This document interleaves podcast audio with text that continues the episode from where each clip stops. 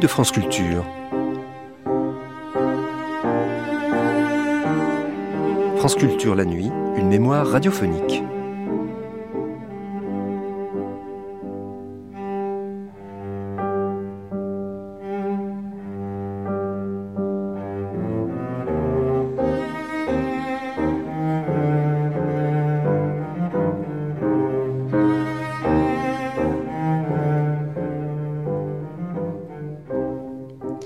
La médiéviste Régine Pernoud avait consacré une série d'émissions à Saint-Louis à l'occasion du 700e anniversaire de la mort du roi survenu à Carthage en 1270 pendant la huitième croisade. Ce fut une occasion rêvée pour revisiter une période de l'histoire de France mieux connue par le récit très admiratif de Joinville, ami et biographe du roi, que par la vérité historique. Car si Louis IX fut en effet un très grand roi et un très grand réformateur, il fut également un redoutable homme de pouvoir et un politique digne de son grand-père Philippe Auguste. Cette deuxième émission que nous allons entendre s'attache, elle, au rayonnement culturel du règne. On doit en effet à Louis IX des monuments superbes comme la Sainte-Chapelle, mais aussi la fondation de la Sorbonne ou encore les quinze vins. Louis IX est également à l'origine de la construction de nombreuses abbayes, comme celle de Royaumont.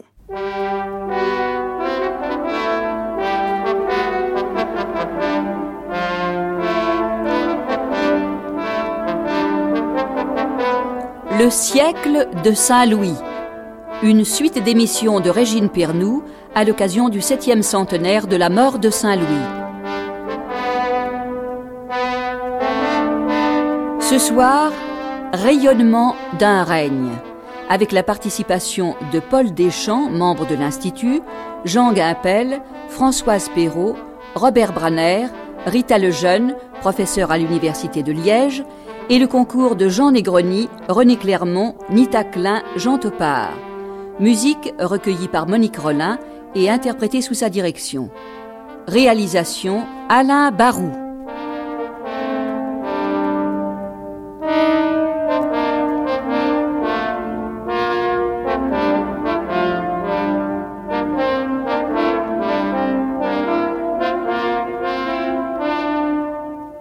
XIIIe siècle, pour désigner l'art gothique, l'art du temps, on disait l'art français. Mais c'est toute l'époque qui est en réalité baignée d'influence française. C'est toute l'époque qu'on aurait pu appeler française en pensant à sa vie culturelle, artistique, littéraire, expansion de la langue même. Nous allons ce soir évoquer les divers aspects de ce rayonnement français au règne de Saint-Louis. Pour commencer, Paul Deschamps va nous parler du rayonnement artistique de la France. Au temps de Saint-Louis, l'art gothique se renouvelle et les archéologues lui donnent alors le nom de art gothique rayonnant, c'est-à-dire la seconde phase de l'art gothique. Il se manifeste alors dans tous ses aspects, architecture, sculpture, vitrail, orfèvrerie, miniature. Et il s'affirma alors de telle manière qu'il s'étendit à toute la chrétienté jusqu'aux frontières orientales de la Pologne et dans le bassin de la Méditerranée jusqu'aux rives d'Asie il n'y eut plus alors qu'une forme d'art, l'art français. Saint-Louis n'assista pas seulement en spectateur à cet épanouissement. Il ordonna et dirigea des travaux. Ainsi à Royaumont, qui fut élevé par ses soins et sous sa direction et en étudiant les plans euh, avec les architectes euh, de 1228 à 1235 la Sainte-Chapelle, qui a été consacrée en 1248, et au Palais des Thermes, au 15-20, aux Maisons Dieu, c'est-à-dire aux hôpitaux à Pontoise, à Compiègne, à Paris. En 1239, Saint-Louis acquiert la couronne d'épines de son cousin Baudouin de Courtenay, empereur de Constantinople. Et pour renfermer ce précieux trésor, le roi imagina une grande chasse de verre. Depuis longtemps, les architectes s'efforçaient d'introduire plus de lumière dans les églises, le vitrail gagnait des surfaces aux murailles et à la Sainte-Chapelle, il réalisa sa, conquête définitive. Et les vitraux de la Sainte-Chapelle comptent parmi les plus beaux du XIIIe siècle. Et c'est surtout leur rouge qui est merveilleux. Un marchand de vin du XVIe siècle, voulant faire de la publicité pour sa dernière récolte, disait du vin de la couleur des vitraux de la Sainte-Chapelle. On se souvient de la célèbre parole de Raoul Glabert, après l'an 1000, la France se couvrit d'une robe blanche d'église. Eh bien, au premier temps de Saint-Louis, le chroniqueur des évêques d'Auxerre constate le même phénomène. Un élan irrésistible poussait les gens de ce temps vers les constructions religieuses. On construisit donc dans le style nouveau, et même on démolit des églises comme trop vétustes. Ainsi, en 1215, la cathédrale d'Auxerre. La construction des cathédrales de Reims, d'Auxerre et de Coutances occupe toute la durée du règne. Et l'on pourrait en dire autant de la cathédrale de Saint-Lys, de Senlis avec sa flèche de 78 mètres, et de plus de 30 euh, cathédrales auxquelles on a travaillé du vivant de Saint-Louis. En outre, il faut parler euh, du célèbre cloître de Saint-Michel, du chœur de Saint-Germain d'Auxerre et du chœur de Saint-Urbain de Troyes, qui tous les deux ont été exécutés dans les dernières années du règne. Cet élan, la France l'a communiqué au loin. Les moines de Cîteaux sont allés bâtir dans toute l'Europe et on les a appelés les missionnaires de l'art français. Des architectes laïcs aussi sont allés construire, ainsi en Angleterre, à Lincoln, euh, Geoffroy Noyer a construit la cathédrale. De même, la cathédrale de Salisbury et le chœur de Westminster, qui a subi l'influence de Reims et d'Amiens. En Allemagne, c'est l'influence de la cathédrale de Lan qui domine, à Magdebourg, à Bamberg, à Limbourg-sur-la-Lanne. En Espagne, c'est l'influence surtout de Bourges, à Burgos, à Léon, à, Tolède. En Italie, on voit une quantité d'églises imitées de l'art français, notamment à Versailles, en Piémont, église qui a été construite par un chanoine de Saint-Victor de Paris. Un détail encore en Italie, ce sont les sculptures des soubassements des portails de la cathédrale de Gênes. Camille Anlard a remarqué qu'ils ressemblaient extrêmement au portail euh, de la cathédrale de Rouen. Et il en a conclu que les armateurs de ces deux ports étaient en relation d'affaires constante et de là a été amenée l'imitation de la cathédrale de Rouen à la cathédrale de Gênes. En Hongrie, des architectes français sont venus, ainsi Martin Ravegi qui construisit la cathédrale de Kaloxa et on y conserve encore sa pierre tombale. Et puis le célèbre Villard de Honcourt, dont on conserve le carnet de croquis sur parchemin à la Bibliothèque nationale. Villard de Honcourt a construit très probablement la collégiale de Saint-Quentin, qui a été consacrée en 1257 en présence de Saint-Louis. En Hongrie, Villard de Honcourt a construit la cathédrale de Kassovie et une dizaine d'abbayes cisterciennes peuplé de moines venus de son pays, c'est-à-dire de Picardie et d'Artois. Même dans le nord de l'Europe, on trouve l'influence française. Ainsi, à la cathédrale de Trondheim, en Norvège, on constate euh, que la sculpture est copié, pour ainsi dire, euh, sur la sculpture de Reims. Et on voit un ange souriant qui a tout à fait le caractère des fameux anges de la cathédrale de Reims. Et aussi, en Suède, un architecte parisien, Étienne de Bonneuil, a été appelé pour construire la cathédrale d'Uppsal, et il a amené avec lui plusieurs compagnons, et le contrat de travail est encore conservé aux archives de Stockholm. À tous ceux qui ces lettres verront, Renaud Legras, garde de la prévôté de Paris, salue. Sache tous que nous, en l'an de grâce 1287, le vendredi avant la fête Notre-Dame de septembre, près de nous vint Étienne de Bonneuil, tailleur de pierre, maître d'œuvre, pour faire l'église d'Upsal en Suède, proposant d'aller en la dite terre, comme il disait. Et il reconnut que pour mener et conduire au cou de la dite église avec lui tel compagnon et tel bachelier, comme il verra qu'il sera métier et profit à cette église pour ouvrer de taille de pierre en cette église, il a reçu en prêt par la main de Sir Olivier et Sir Charles, clercs écoliers à Paris, quarante livres de parisis pour mener et conduire ces bacheliers en la dite terre et pour y faire leurs dépenses. S'il advenait qu'Étienne de Bonneuil ou les compagnons qu'il lui plaira conduire et mener avec lui en la dite terre de Suède périssent en mer par vent ou en autre manière en allant à la dite terre, lui, ses compagnons et leurs héritiers seront quittes de tout en tout de toute la somme d'argent dessus dite.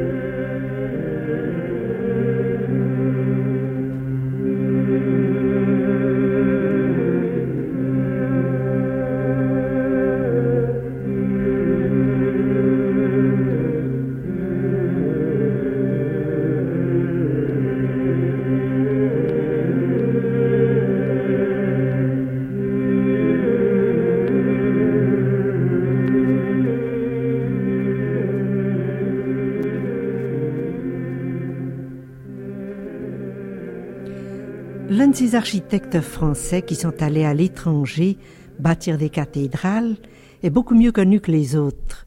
C'est le fameux Villard de Honnecourt, dont on a conservé, et c'est un document absolument unique en son genre, le carnet de notes.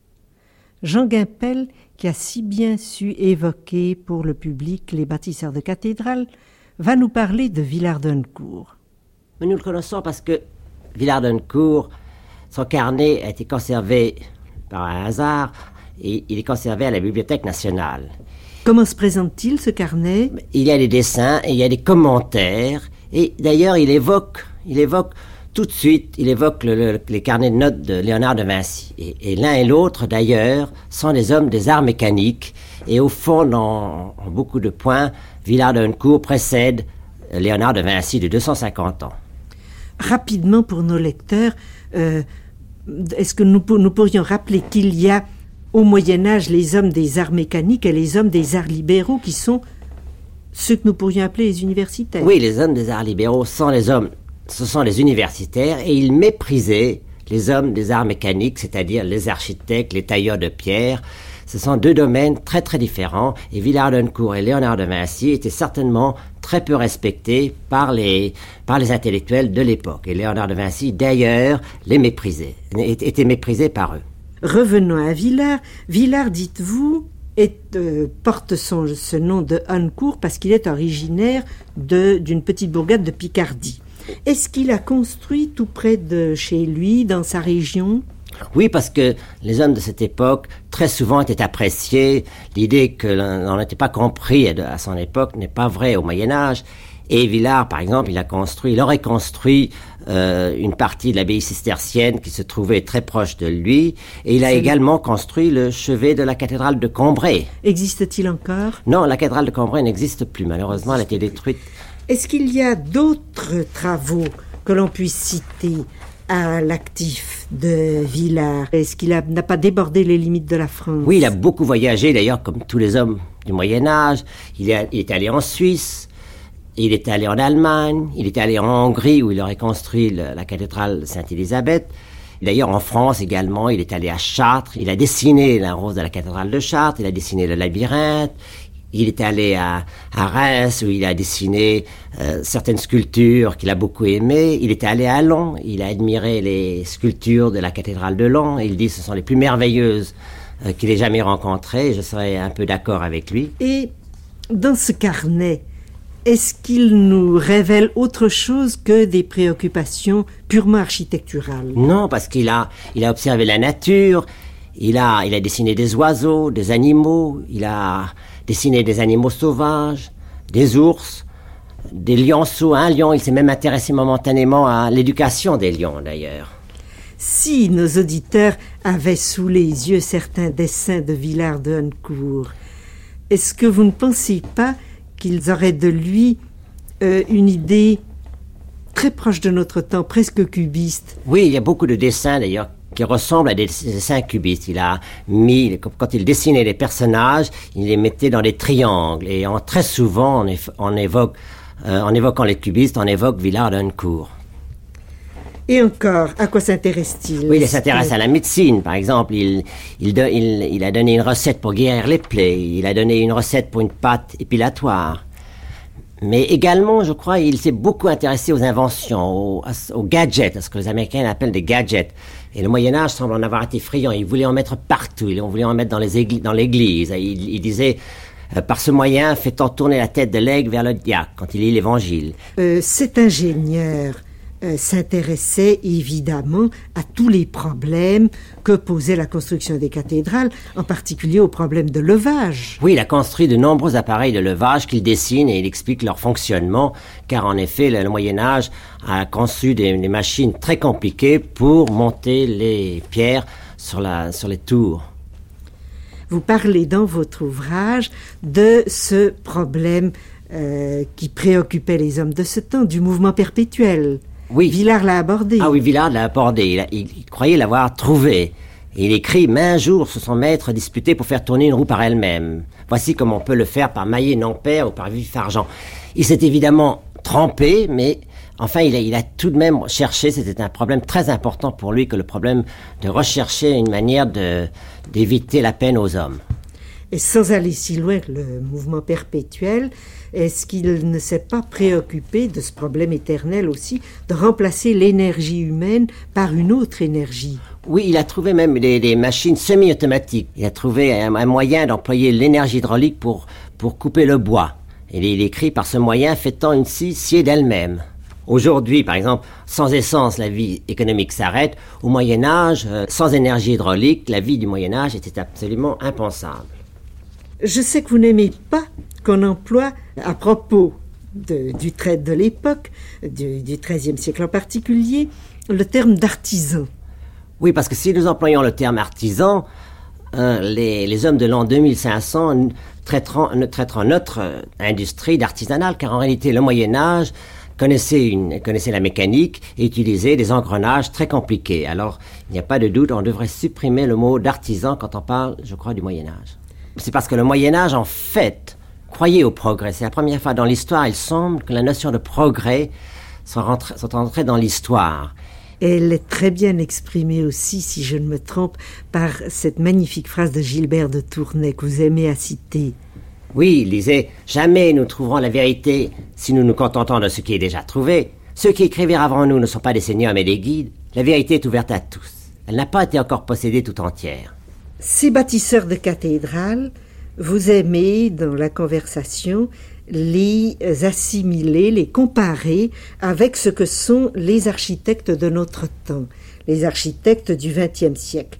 Vous notez que euh, au XIIIe siècle, ils sont à la fois architectes et ingénieurs. Mais à qui compareriez-vous Villard d'Honnecourt oui, je crois que ce qui différencie un Villard d'Honnecourt et les autres grands architectes de l'époque, les Uli les Pierre de Montreuil, les Robert Louis-Arches, les grands architectes du XXe siècle, les Frank Lloyd Wright, les Le Corbusier, les Gropius, les Sarinen, les Miss Van der Rohe, c'est que ces derniers ne sont pas, comme les bâtisseurs de cathédrales, et des architectes et des ingénieurs.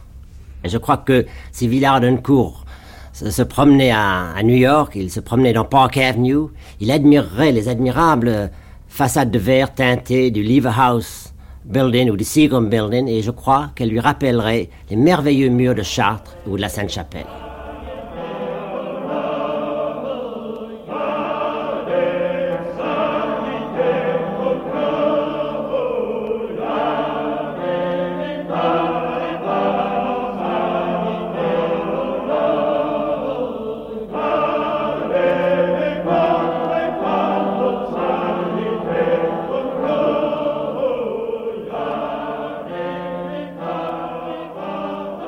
Ces merveilleux murs de Chartres et de la Sainte-Chapelle évoquent pour nous tout l'art du vitrail, un art qui caractérise le rayonnement même du XIIIe siècle.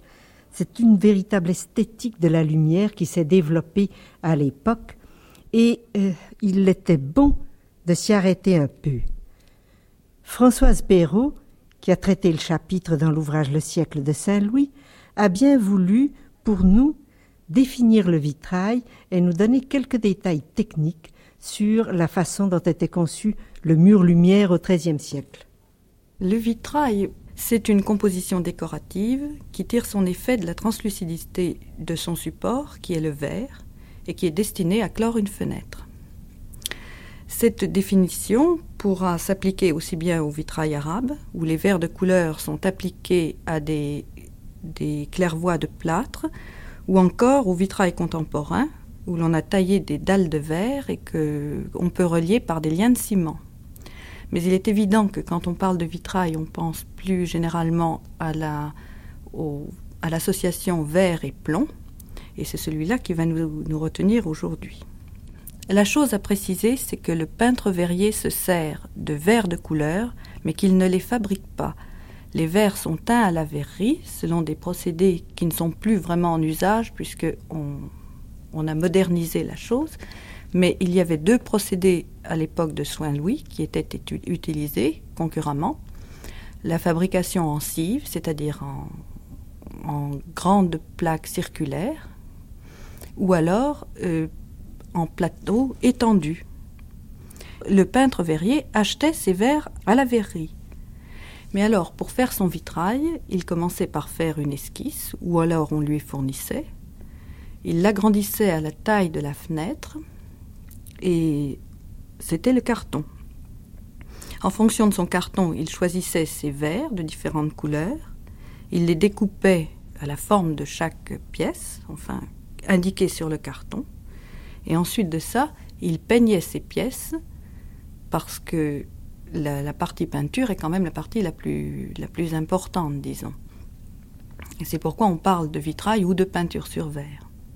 Oui, euh, précisons que la peinture à cette époque-là est surtout de la grisaille. Elle est toujours de la grisaille en fait. On peint, on fait naître les formes en appliquant de la grisaille, qui est une matière noirâtre, qui est composée d'un fondant et d'un pigment, et le fondant permettra au moment de la cuisson de fixer la grisaille à la surface du verre. Et alors c'est pratiquement indélébile, sauf en cas de cuisson trop faible. Et alors, une fois le verre peint, justement, on le cuit et les formes ne disparaîtront plus. Après l'opération de cuisson, qui se fait dans des fours euh, que l'on montre à 7 à 800 degrés et qu'on laisse refroidir très progressivement, on assemble chaque pièce dans, dans les liens de plomb. Les verres sont réunis en panneaux et ce sont les panneaux que l'on pose dans les fenêtres. en les appuyant sur des barlotières, enfin, et en les fixant dans les meneaux des fenêtres. Il nous faut donc nous représenter ces chantiers comme ceux de la cathédrale de Chartres, avec d'immenses tables, je suppose, sur lesquelles étaient déposer les morceaux de verre au moment où on les assemblait. Et puis les fours. Et les fours, oui, je pense. Euh, pour ce qui est des tables, on sait qu'elles étaient blanchies à la craie, parce que dans certains articles de compte, on sait qu'on payait des ouvriers pour nettoyer ces tables. Et on les nettoyait à la cervoise. Et alors, euh, sur, les, sur la table blanchie à la craie, on avait fait naître les formes et il suffisait souvent de recopier par transparence. Mais alors, la technique a ceci de très important, c'est que les peintres verriers modernes, contemporains, utilisent la même technique. Il n'y a pas eu beaucoup de changements, au point qu'on a dit et répété que Théophile, qui nous avait légué le plus ancien euh, traité de peinture sur verre, s'il pénétrait dans un, un atelier contemporain, ne serait pas dépaysé. Ce qui prouve un certain maintien. Euh, au cours du temps, on a assez peu modifié cette technique, on l'a un peu développée. Les choses très importantes, les moments importants, ce sera l'utilisation du jaune d'argent, qui est un, un pigment qu'on peut appliquer sur le verre et qui en modifie la teinte. C'est-à-dire que sur un verre blanc, ça donne du jaune, sur un verre bleu, ça donnera une impression de vert. Le plus ancien exemple connu et daté est au Ménilvillement, qui est une petite église de la Manche, et c'est de 1313. Euh, le fait qu'on ait de si, beaux, de si belles teintes, c'est aussi lié au fait qu'elles sont irrégulières au XIIe siècle, et cette irrégularité vient de ce qu'on employait des produits euh, bruts, c'est-à-dire du sable, et du sable de rivière et du, des cendres de, fougères ou de, ou de hêtres. Mais alors, comme on employait le premier sable venu, le dosage des différents produits chimiques n'était absolument pas fixe, ce qui entraînait certaines irrégularités. Alors que maintenant, lorsqu'on veut faire un verre bleu, on sait très précisément la dose de, métal ou de, de pigment. Enfin, c'est un pigment, c'est un produit chimique qu'on doit mettre, si bien qu'on peut obtenir pratiquement toutes les nuances que l'on veut, seulement elles sont régulières. Et quelle est, à votre avis, la cause de cette disparition du vitrail à laquelle on assiste à l'époque classique? C'est certainement l'architecture, parce qu'on ne peut pas imaginer le vitrail séparé de sa fenêtre, et on ne peut pas imaginer cette fenêtre avec son vitrail séparé de son contexte architectural. Or, au XVIIe siècle, on construira ces fameuses églises classiques où on a besoin de beaucoup de lumière et où l'architecture, par sa composition, ne, veut pas d'une grande cloison euh, colorée. Oui, c'est une conception de l'édifice qui a varié. Qui a varié. Et du reste... Alors que le, grand vitrail, le mur lumière, caractérise le XIIIe siècle. Bien sûr. Pour vous, quels sont les ensembles les plus précieux, les mieux conservés, alors de, du vitrail au XIIIe siècle? Évidemment, il faut parler de Chartres, la cathédrale de Chartres, puisque ces, chanoines se sont opposés à la mise en blanc de, des fenêtres et que finalement, on peut suivre du XIIe au XIIIe siècle l'évolution du vitrail sans destruction. Il y aura deux adjonctions, la chapelle de Vendôme et une dans le bas-côté de la nef. Et on aura donc euh, un édifice presque intact. On aura Tours, mais évidemment, on a la Sainte-Chapelle. Parlez-nous de la Sainte-Chapelle, puisque là, nous retombons tout à fait dans notre sujet qu'il s'agit de Saint-Louis. Oui. Alors, la Sainte-Chapelle, évidemment, est un monument qui, a, qui est tout à fait exemplaire du point de vue vitrail, puisque le vitrail s'y réalise pleinement dans toutes ses fonctions monumentales, esthétiques et spirituelles. Même si l'on a dû remplacer la rose ouest dans les dernières années du XVe siècle, étant donné son état de délabrement. Cela n'empêche pas de conserver au vaisseau supérieur une, unité tout à fait extraordinaire. La Sainte-Chapelle, du reste, avait été construite en une seule campagne, ce qui lui donne d'abord une unité architecturale, corroborée par l'unité des vitraux. On a l'impression que toute son architecture, euh, là, est conçue en vue du mur lumière en vue du vitrail. C'est tout à fait le cas. Et c'est très précieux à, observer puisque la Sainte-Chapelle sera un des derniers édifices à conserver cette conception du vitrail, à promouvoir cette conception du vitrail. Les fenêtres sont faites de petites scènes qui sont superposées sur un fond de mosaïque. Mais il est évident que c'est assez peu lisible.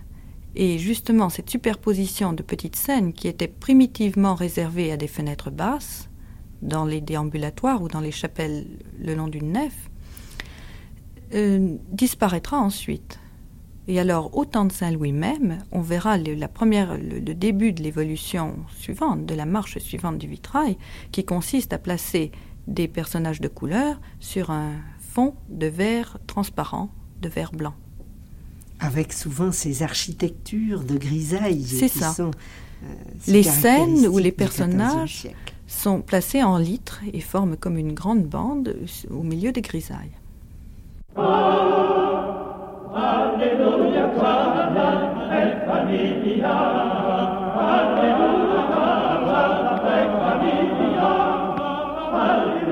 paradis, alleluia, paradis, plenus, plenus della gloria.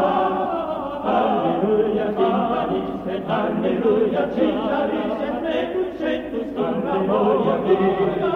Alleluia, paradis, plenus, plenus della gloria. Alleluia, paradis, alleluia, paradis, plenus, plenus della gloria.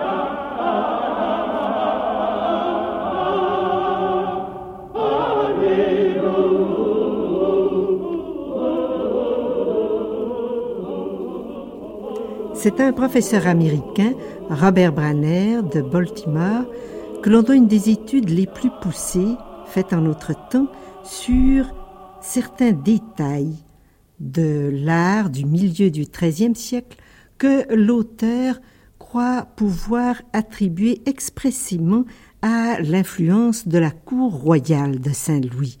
Son ouvrage, Le style de cour dans l'architecture gothique, n'est malheureusement pas traduit en français, mais nous avons pu, par l'intermédiaire de Claude Villers, faire interviewer à New York le professeur Robert Branner, qui nous a dit lui-même ce qu'il entendait par style de cours. Le style de cours, c'est un cas particulier, si vous voulez, de ce style bien connu en France qui s'appelle le, gothique rayonnant. Et le style de cours, c'est cet aspect parisien, si vous voulez, de, la chose, euh, cette attitude envers l'architecture, cette vision d'architecture euh, qui est parisienne, dans ses traditions, dans sa manière de voir, de construire, de, euh, de concevoir la structure d'un bâtiment, qui a formé vers le milieu du XIIIe siècle un style assez particulier, assez spécial à l'intérieur du style rayonnant. Et c'est le style que j'appelle le style Saint-Louis, le style, de, le style loire. En France actuellement, quel est l'édifice qui pourrait recevoir ce titre de style de cour? Auquel pourrait s'appliquer ce... Un édifice euh, existant. Oui. Pour moi, ce serait la chapelle de Saint-Germain-le-Fly. Chapelle de la Vierge construite autour de 1260. Évidemment, il y a la Sainte-Chapelle du palais de Saint-Louis.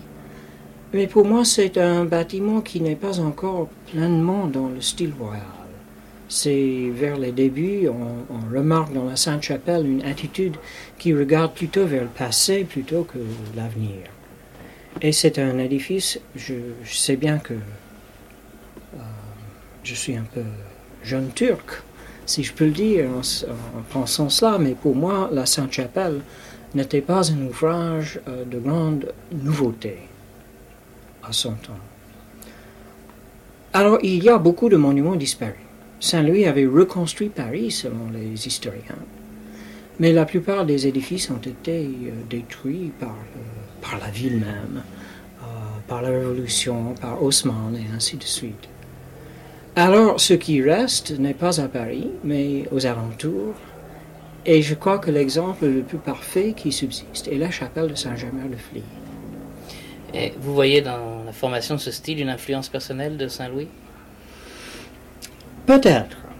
Je l'ai dit pratiquement dans mon livre, mais c'est très difficile à, prouver euh, du point de vue scientifique, euh, surtout parce que nous n'avons pas les documents.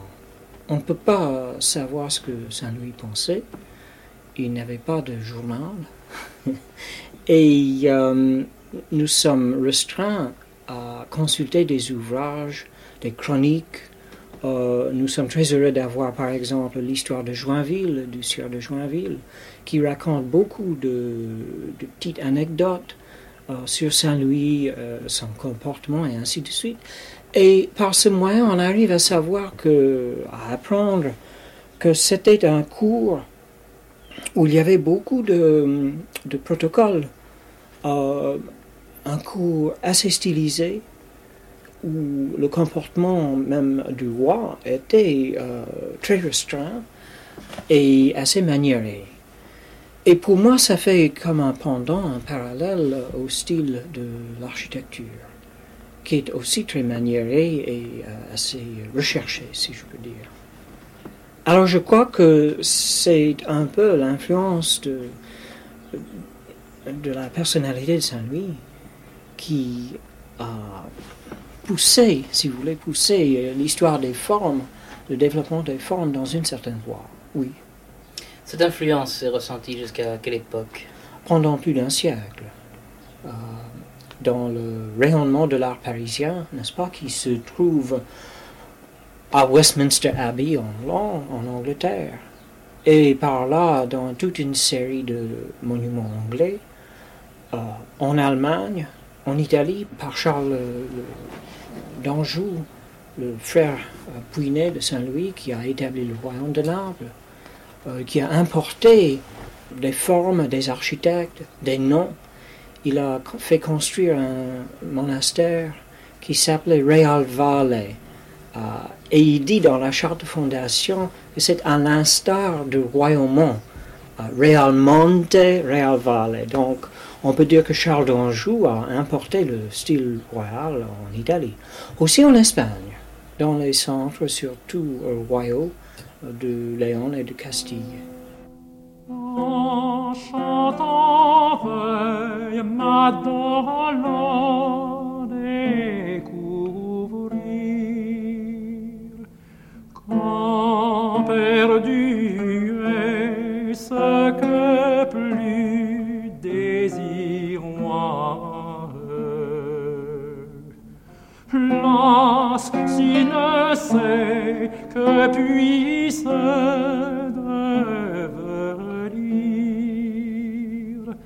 que ma mort est ce dont j'espoir joie.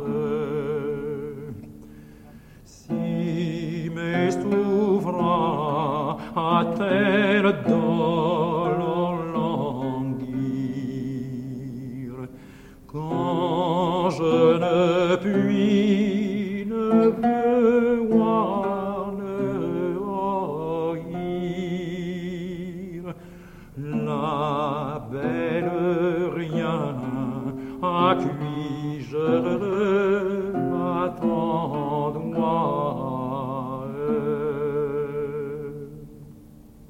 la vie artistique, la vie littéraire. Nous avons interrogé à ce sujet Rita Lejeune qui va nous parler de Bruxelles. Inutile pour nos auditeurs de revenir sur ce que fut la courtoisie à ses débuts dans la littérature provençale. Rita Lejeune va nous expliquer en quoi la littérature courtoise française diffère de la littérature courtoise des troubadours. La courtoisie française, proprement française, est plus virile que l'occitane, à la fois pour des raisons traces probablement, de contacts littéraires différents aussi, et d'évolution particulière des mœurs. Et elle, elle fait une place beaucoup plus grande à la prouesse chevaleresque. On peut dire que la femme, même sous des raffinements, ne cesse pas d'être leur peau du guerrier. Et dans la littérature française du Nord, parler d'armes et d'amour ce sont deux choses qui sont unies non seulement dans une expression, mais qui sont unies très intimement dans la conception de la littérature. Comment situez-vous alors dans cette perspective de poésie courtoise? Comment situez-vous euh, deux héros euh, euh, de ce qu'on peut appeler la courtoisie vécue, Thibaut de Champagne et Blanche de Castille? Eh bien justement, ce sont deux exemples qui sont des exemples types, des exemples frappants puisque nous savons d'une part, par, plusieurs, témoignages qui sont incontestables, mais dont le plus pertinent est évidemment un passage des grandes chroniques de France, que Thibaut de Champagne, grand vassal, euh, qui deviendra lui-même roi de Navarre, a nourrit un amour, un amour courtois, très intense pour celle qui était à la fois euh, sa suzeraine et sa dame, c'est-à-dire Blanche de Castille. Le roi octroya paix et alliance à Thibaut. À cette paix fut présente la reine Blanche, qui dit Par Dieu, comte Thibaut, vous ne devriez pas être notre ennemi. Vous devriez bien vous rappeler la bonté que le roi mon fils vous fit, qui vint en votre aide pour secourir votre contrée et votre terre contre tous les barons de France qui la voulaient toute brûler et mettre en charbon.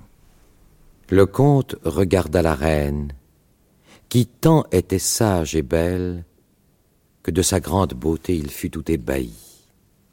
Et il lui répondit Par ma foi, Madame, mon cœur et mon corps et toute ma terre sont en votre commandement.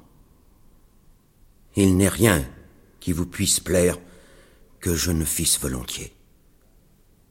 Et de là se partit tout pensif. Et lui venait souvent en remembrance le doux regard de la reine et sa belle contenance. Lors lui venait au cœur une pensée douce et amoureuse. Mais quand il lui souvenait qu'elle était si haute dame, de si bonne vie et si nette qu'il n'en pourrait jamais jouir, muait sa douce pensée amoureuse en grande tristesse. Et pour ce que profonde pensée engendre mélancolie, lui fut-il conseillé par sages hommes qu'il étudie en beaux sons de vielle et en doux chants délectables. Et il fit, lui et Gas brûlé, les plus belles chansons et les plus délectables et mélodieuses qui fussent jamais ouïes en chansons ou en vielle. Et les fit écrire en sa salle à Provins et en celle de Troyes, et sont appelées les chansons du roi de Navarre.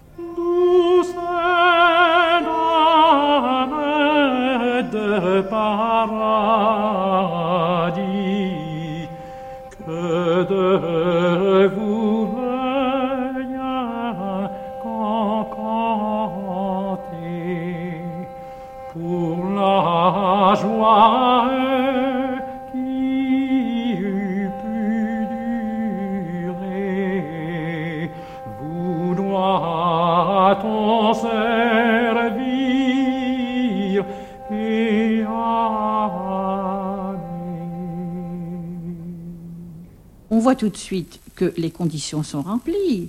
Blanche de Castille est non seulement la suzeraine qui règne sur le cœur de Thibaut de Champagne, mais elle est la reine par excellence, puisqu'elle est effectivement reine de France, mère de Saint-Louis. Au moment où elle est aimée du reste de Thibaut de Champagne, elle n'est pas encore la mère de Saint-Louis. Il ne convient pas de la juger comme la mère d'un saint avec une espèce de sainteté qui réagirait sur elle.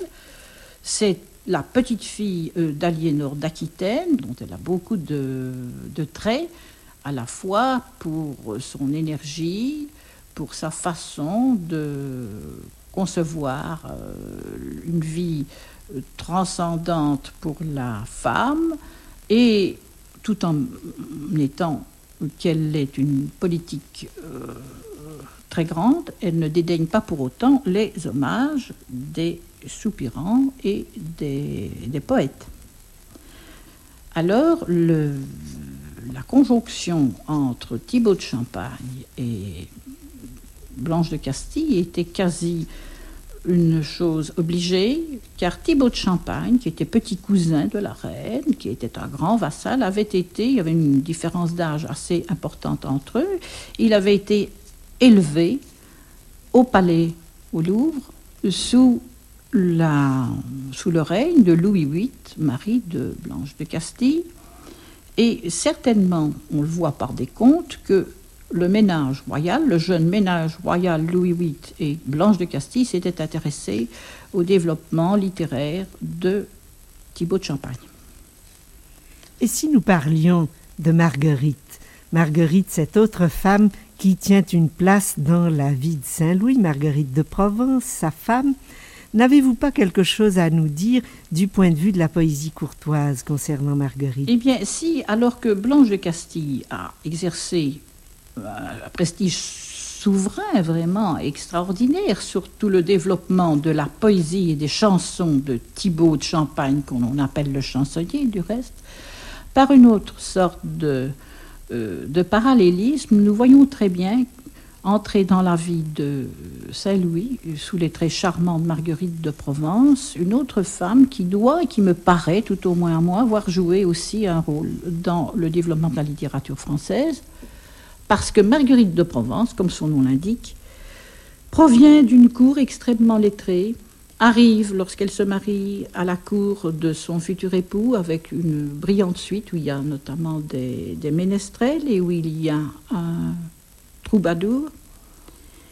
Et je pense, quant à moi, qu'elle n'est pas étrangère à l'élaboration d'une œuvre qui caractérise tout à fait le règne de Saint-Louis au point de vue de la courtoisie, c'est le roman de la Rose, la première partie du roman de la Rose de Guillaume de Loris. Au vingtième an de mon âge, au point qu'amour prend le péage des jeunes gens, couché m'était une nuit. Comme je solais et me dormais profondément, je vis un songe en mon dormant qui moult fut beau et moult me plut. Mais en ce songe on que rien n'eût qui tout advenu ne me soit comme le songe ressent soi. Or, veut ce songe rimoyer pour votre cœur plus égayé, amour me le prie et commande. Et si l'un ou l'autre demande comment je veux que le roman soit appelé, que je commence ce est le roman de la rose, où l'art d'amour est tout enclose. La matière en est bonne et neuve, donne Dieu qu'en gré le receuve celle pour qui je l'ai empris. C'est celle qui a tant de prix et tant est digne d'être aimée, que doit être rose clamée. En mai était que je songeais au temps amoureux, plein de joie, au temps où tout rien s'égaie, que l'on ne voit buisson ni haie, qui en mai paraît ne se veuille et couvrir de nouvelles feuilles. Me fut avis, en mon dormant, qu'il était matin durement. De mon lit tantôt me lever, me chausser et mes mains laver. M'en vais l'or tout seul et battant, et les oiselets écoutant, qui de chanter moult s'angoissaient pour les vergers qui fleurissaient. Quand j'eus un peu avant aller, je vis un verger grand et laid, tout clos de hauts murs bataillés, portraits dehors et entaillés de maintes riches écritures. Haut fut le mur et tout carré. Or, en était clos et barré, en lieu de haie, un beau verger. Ce verger en trop bel lieu fut qui dedans mener me voulut, ou par échelle ou par degré, je lui en aurais su bon gré. Jamais ne fut nul lieu si riche, d'arbres ni d'oisillons chantants, il avait d'oiseaux trois fois tant qu'en tout le royaume de France.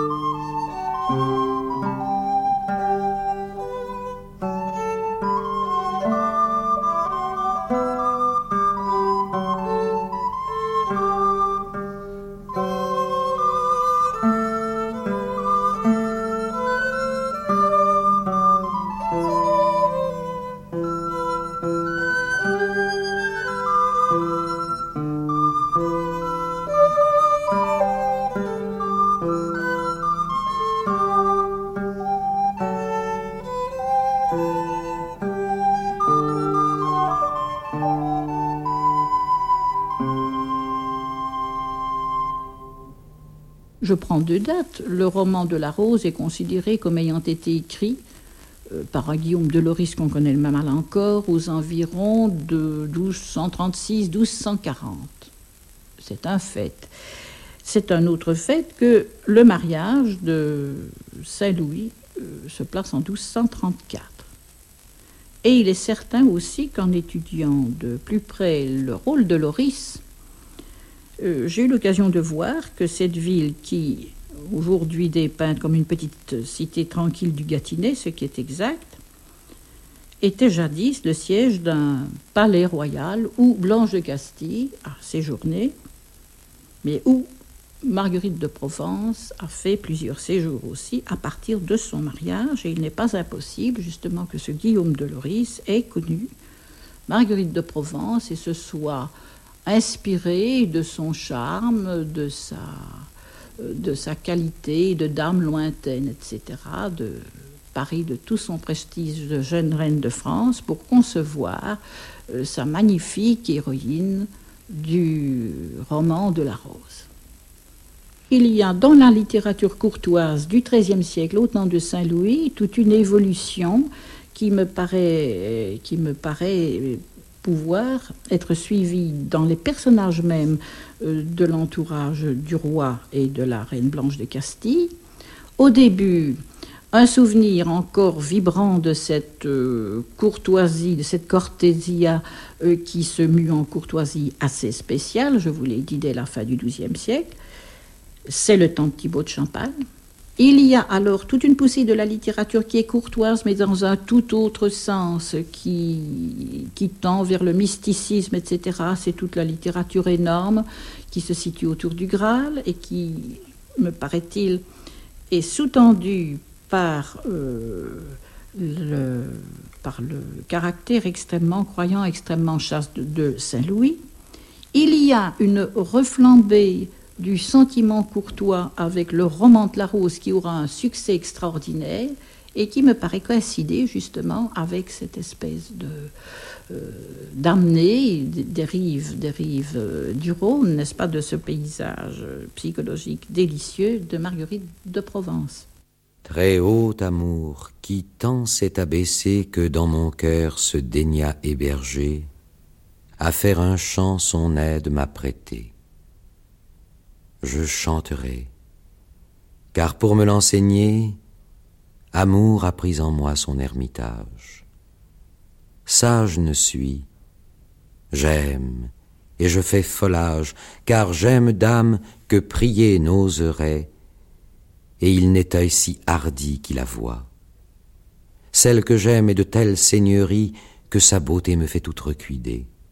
Quand je la vois, je ne sais que je dis, si suis surpris que ne l'ose prier. Las, je mourrai si elle ne me soulage. Si elle m'oxy, trop fera grand outrage, plus sent pour elle le mal qui me guerroie que fit Paris pour Hélène de Troie. Dame, en qui est tout honneur établi, en me blessant pouvait grièvement pécher.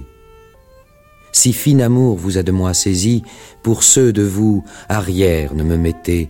Votre homme devint loyal de vrai courage, d'une chanson rendue à l'héritage, un jour de mai. Dieu donne que bien l'emploie, car je n'aurais vouloir que j'en recrois.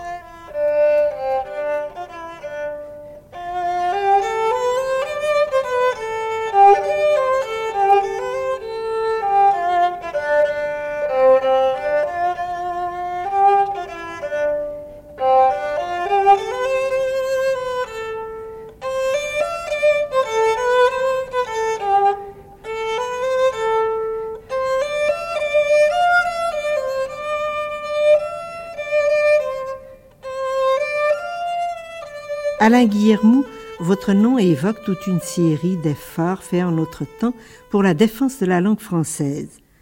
Comment se présente cette langue française au temps de Saint-Louis? Ce qu'il faut dire, je crois, c'est que cette langue française était toute jeune à l'époque de Saint-Louis. On peut même dire que le mot de français n'avait qu'un siècle d'existence.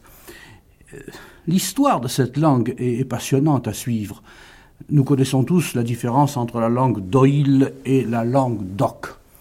Ce que l'on ne sait peut-être pas toujours, c'est ce que signifient ces deux mots. Oïl étant la manière de dire oui dans le nord et Oc la manière de dire oui dans le sud, Oc étant le pronom démonstratif neutre latin, Oc cela, tandis que dans le nord on disait oje, otu, oïl, et c'est la forme oïl, c'est-à-dire cela lui, oïl, qui l'a emporté. Enfin, laissons ce détail et revenons à notre propos qui consiste à montrer comment à l'intérieur de ce domaine du nord de la France, ce domaine de Langue d'Oil, c'est précisé un canton assez limité qu'on a appelé l'île de France, où l'on a parlé une langue qui non seulement s'est répandue dans le domaine du nord de la France, mais également progressivement dans le sud de la France et également dans le reste du monde, à titre de langue de culture. Et cette expansion de la langue française a commencé vraiment, on peut le dire, sous Saint-Louis. J'ai imaginé qu'un pèlerin, si vous me permettez de prendre cette image qui est très commode, j'ai imaginé qu'un pèlerin du temps de Saint-Louis veuille partir des rives brumeuses, elle était sans doute déjà de la Tamise, et gagner les rives ensoleillées du Jourdain. Voyons ce pèlerin prendre sa grande cape et son bourdon et quitter euh, ce territoire de la Grande-Bretagne. Eh bien, il a parlé français là-bas. En effet, depuis la conquête, c'est la langue française qui est répandue non seulement euh, dans le peuple, mais également et surtout dans l'élite. Il traverse la Manche, notre brave pèlerin, il va en Flandre, et là, il entend encore parler le français. La Flandre est en effet un fief de la couronne, et le français est la langue de la cour, de l'administration et également de l'Église. Il passe en Allemagne, en Allemagne, il entend parler le français et tous les nobles personnages d'Allemagne n'ont qu'un souci, c'est d'apprendre le français à leurs enfants. Et le français joue un rôle très important sur la langue allemande. Il y a une, une invasion de mots français en allemand. Et il y a même une invasion assez pittoresque de suffixes français. Il y en a un auquel je pense, c'est le suffixe iren, marchiren mituns, n'est-ce pas? Paroliren dira plus tard le roi de Prusse en interdisant de parler français, nicht französisch paroliren, et ce suffixe paroliren est d'origine française, c'est le suffixe qu'on trouve dans le verbe manger, n'est-ce pas, dans l'ancienne forme du verbe manger, mangier. Continuons euh, ce pèlerinage avec notre bonhomme. Il va franchir les Alpes, il va descendre en Italie. Et là, évidemment, il entendra parler français du nord au sud, et notamment dans le royaume des deux Siciles. Puis, il prendra un bateau. Et il est probable que ce bateau sera euh, conduit par des notonniers de langue française. J'imagine que ce sont des Bretons ou des Normands. des Marseillais. Et des Marseillais, je Et des gens de Montpellier. Ou, ou, même des Génois, parce que les Génois, à cette époque-là, pouvaient parler français. Il entendra parler une lingua franca sur ce bateau. Et le terme de lingua franca signifie en somme une sorte de patois. Ce que nous appelons aujourd'hui, quand nous parlons d'un patois d'Extrême-Orient, le pidgin. Le pidgin English ce mot de pidgin qui est assez mystérieux et qui, paraît-il, est la manière dont les Chinois prononcent le mot business. Bien. Il parlera donc la lingua franca sur ce bateau. Il pourra débarquer en Achaïe, en Grèce. De là, il reprendra un bateau pour atteindre la Turquie et il descendra du nord au sud. Et là, il se trouvera encore en territoire de langue française parce que l'on peut dire qu'un royaume latin, un royaume français constitué à l'époque de Saint-Louis, qui avait la forme d'un T majuscule. La branche, imaginons un T couché sur lui-même, la branche longue partant du rivage de la mer et allant jusqu'à l'Euphrate, et la branche courte. Euh, descendant d'Alexandrette jusqu'à Gaza environ. Voilà donc que notre pèlerin n'aura jamais été dépaysé. Le trésor de Brunetto Latini, né à Florence vers 1230. Ce livre est appelé trésor car comme le cire qui veut amasser choses de très grande valeur, ainsi est le corps de ce livre compilé de sagesse.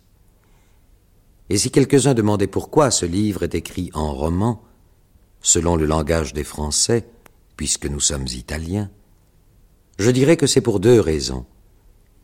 L'une parce que nous sommes en France, l'autre pour ce que la parlure de France est plus délectable et plus commune à toutes gens.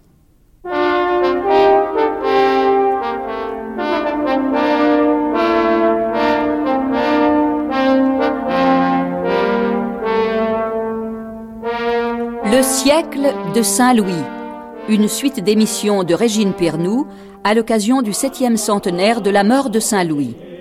Ce soir, vous avez pu entendre Rayonnement d'un règne, avec la participation de Paul Deschamps, membre de l'Institut, Jean Guimpel, Françoise Perrault, Robert Branner, Rita Lejeune, professeur à l'Université de Liège, et le concours de Jean Negroni, René Clermont, Nita Klein, Jean Topard. Musique recueillie par Monique Rollin et interprétée sous sa direction. En régie, Bernard Charon, Noélie Louis-Marie, Françoise Charlotte Mahé, Alain Barou.